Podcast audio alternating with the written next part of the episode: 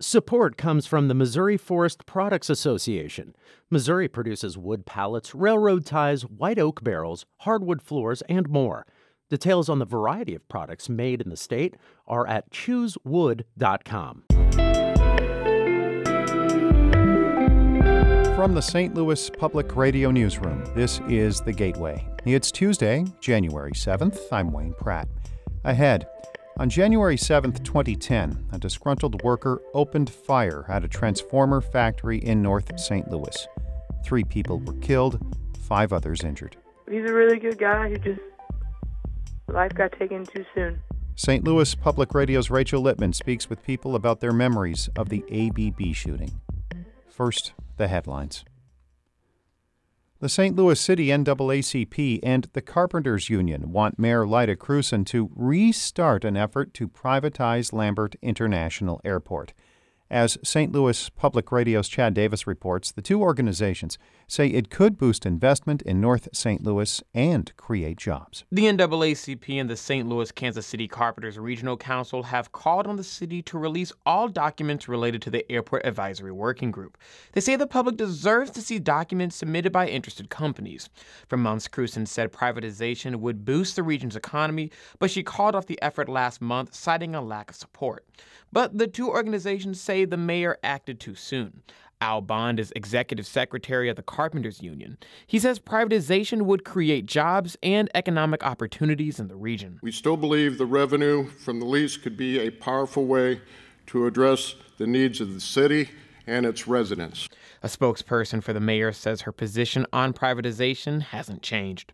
I'm Chad Davis, St. Louis Public Radio. Environmentalists say a flood recovery advisory group in Missouri needs more representation from scientists and conservation experts.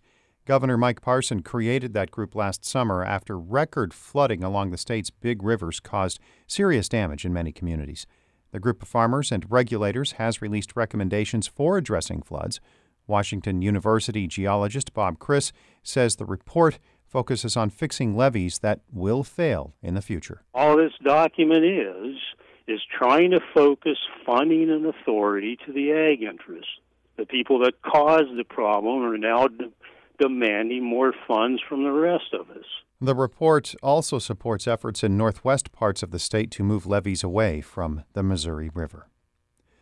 Some people, including athletes and military service members, may experience multiple head injuries in their lives. As St. Louis Public Radio's Shahla Farzan reports, Washington University researchers are studying how repeated head trauma may damage the brain. Philip Bayly stands in front of a plastic model of a human head hooked up to a bundle of wires. He presses a few buttons on a computer, and a device under the head starts to vibrate. Bayly, a WashU mechanical engineering professor, is leading a study to understand how the brain moves inside your skull.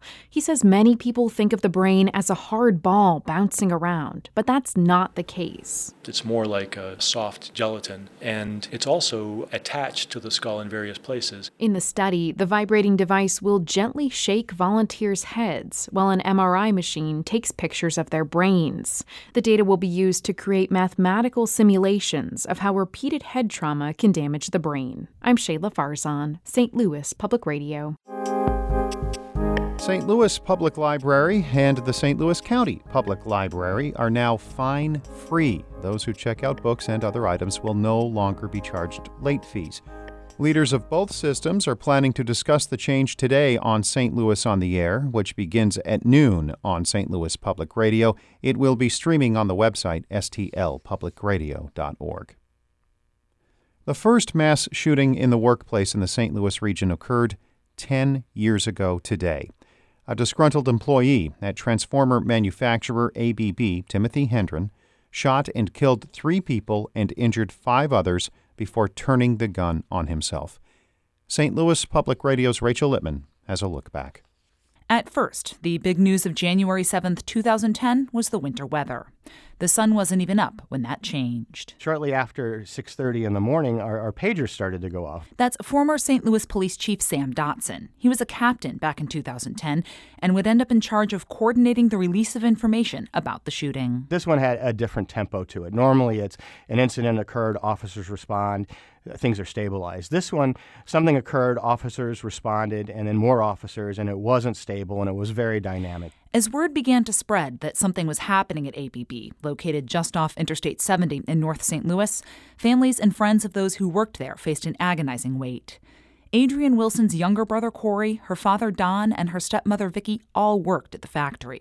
Her worst memory of the day was a phone call from her dad saying there was a shooter in the building. And he could not get a hold of my brother, and if I would try to call my brother to see if he would answer.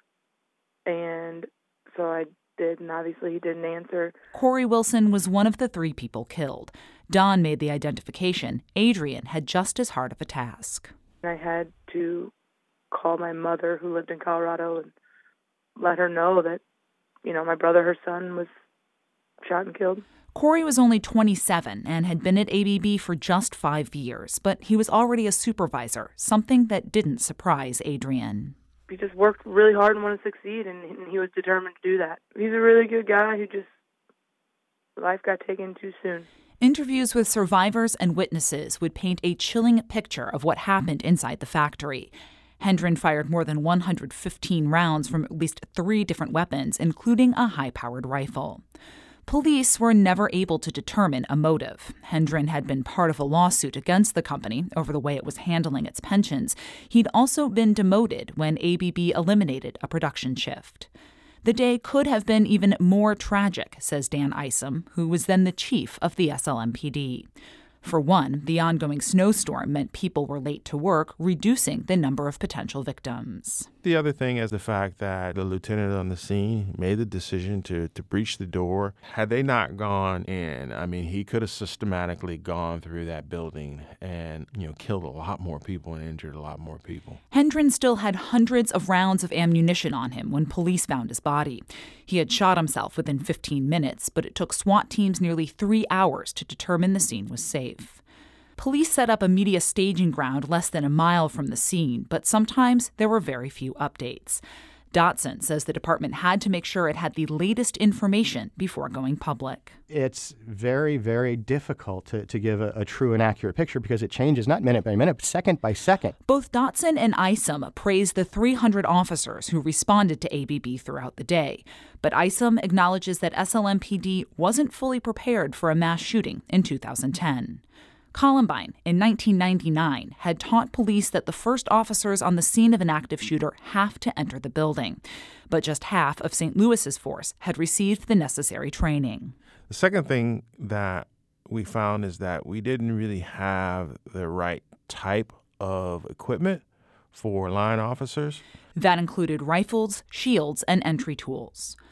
Though the city was just emerging from the financial chaos generated by the Great Recession, Isom says funding wasn't the reason for the delay. It may have just been more of not really thinking through all the things that would be needed for line officers to really do or accomplish what we were asking trained SWAT and equipped SWAT officers to do previously. Dotson says the department was much better prepared to react when he took over as chief in late 2012. By that time, all officers had undergone active shooter training and the department had purchased the needed equipment. Though St. Louis has avoided another ABB like tragedy, nearly 2,000 people have been killed or injured in mass shootings over the last decade.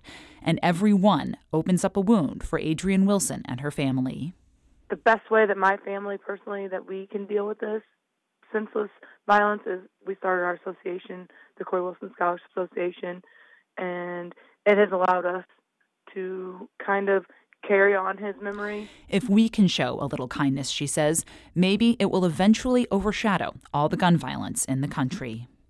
I'm Rachel Lippman, St. Louis Public Radio. Our Fred Ehrlich edited that report. Shula Neuman is the executive editor of St. Louis Public Radio. Music by Ryan McNeely of Adult Fur. I'm Wayne Pratt, and from the St. Louis Public Radio Newsroom, this has been The Gateway.